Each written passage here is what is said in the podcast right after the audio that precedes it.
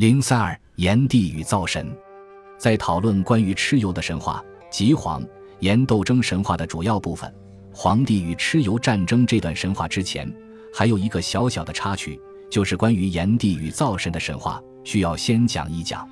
《淮南子·范论篇》说：“炎帝作火死而为灶。”高佑注：“炎帝神农，以火得王天下，死托祀于灶神。”那么，炎帝就是古来相传的灶神了，这是灶神的一说。而《庄子·达生篇》说：“灶有祭。”世文引司马彪云：“祭灶神者，赤衣状如美女。”这这赤衣状如美女，名叫祭的灶神又是谁呢？说穿了，其实也没有什么稀奇。原来祭就是妾字的假音，广雅侍从，其妾蝉也。盖灶上常见有红壳虫如蝉，人或为之灶马。四川人称它做偷油婆，故以此为神物。这就是庄子造有记一语的由来。殷周鼎彝腹部多以蝉纹为饰，就是造有记的妾这种动物。到此为止，问题只算解答了一半。联系到人，应当说是神吧？这蝉形的灶上妾又是谁呢？大代李地细篇说：颛顼产穷蝉。《史记·武帝本纪》也说：“颛顼生子曰穷产。”所引却说：“戏本作穷戏。”而于正燮《鬼司存稿》卷一三灶神条引许慎意义说：“灶神，古周礼说颛顼有子曰离，为祝融，似以为灶神。”对了，颛顼的这个儿子离，应当就是绝地天通的众离二神之一的离。《国语·楚语》说。颛顼受之，乃命南正仲司天以属神，命火正离司的以属民。离为火正，与离为柱融合。离司地以属民，也与离司以为灶神合。看来离就是离，无疑问了。而离、系、即音皆相近，而穷系又作穷产，是穷产即离，以及古来相传的灶神。这是灶神的又一说。本来属于炎帝系统的灶神。乃又一而属于皇帝系统了，而《太平御览》卷一八六引《淮南子》说黄帝作灶，死为灶神。原来黄帝也做过灶神，更无怪黄帝后裔颛顼的儿子之为灶神了。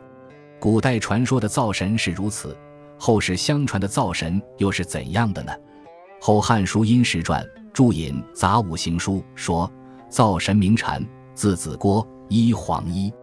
酉阳杂祖诺高记说：“灶神姓张，名丹，字子郭。”这里看得出来，不管是名叫禅也好，名叫丹也好，其实都是穷禅的禅的译文。《荆楚岁时记》说：“灶神姓苏，名吉利。”《三国志·魏志馆录传》说：“王吉家见复生一儿，坠地，即走入灶中。”陆曰：“直送无忌之妖，将其入灶也。”这就是说。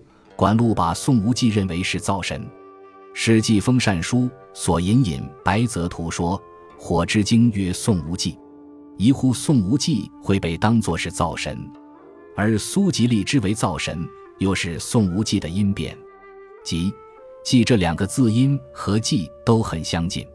宋无忌、苏吉利之为灶神，实在就是庄子所谓的灶有忌呀。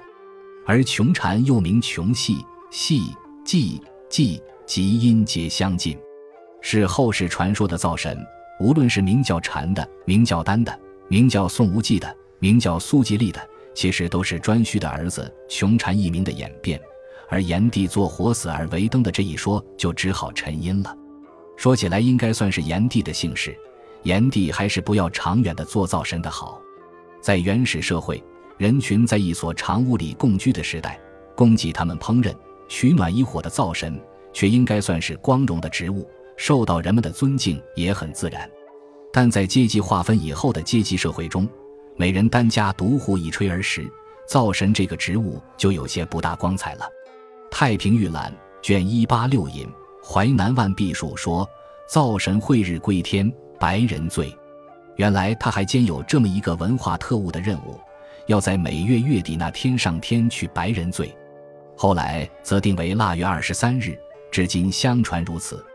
不管是晦日也好，是腊月二十三日也好，零算趸算，账总是要算的。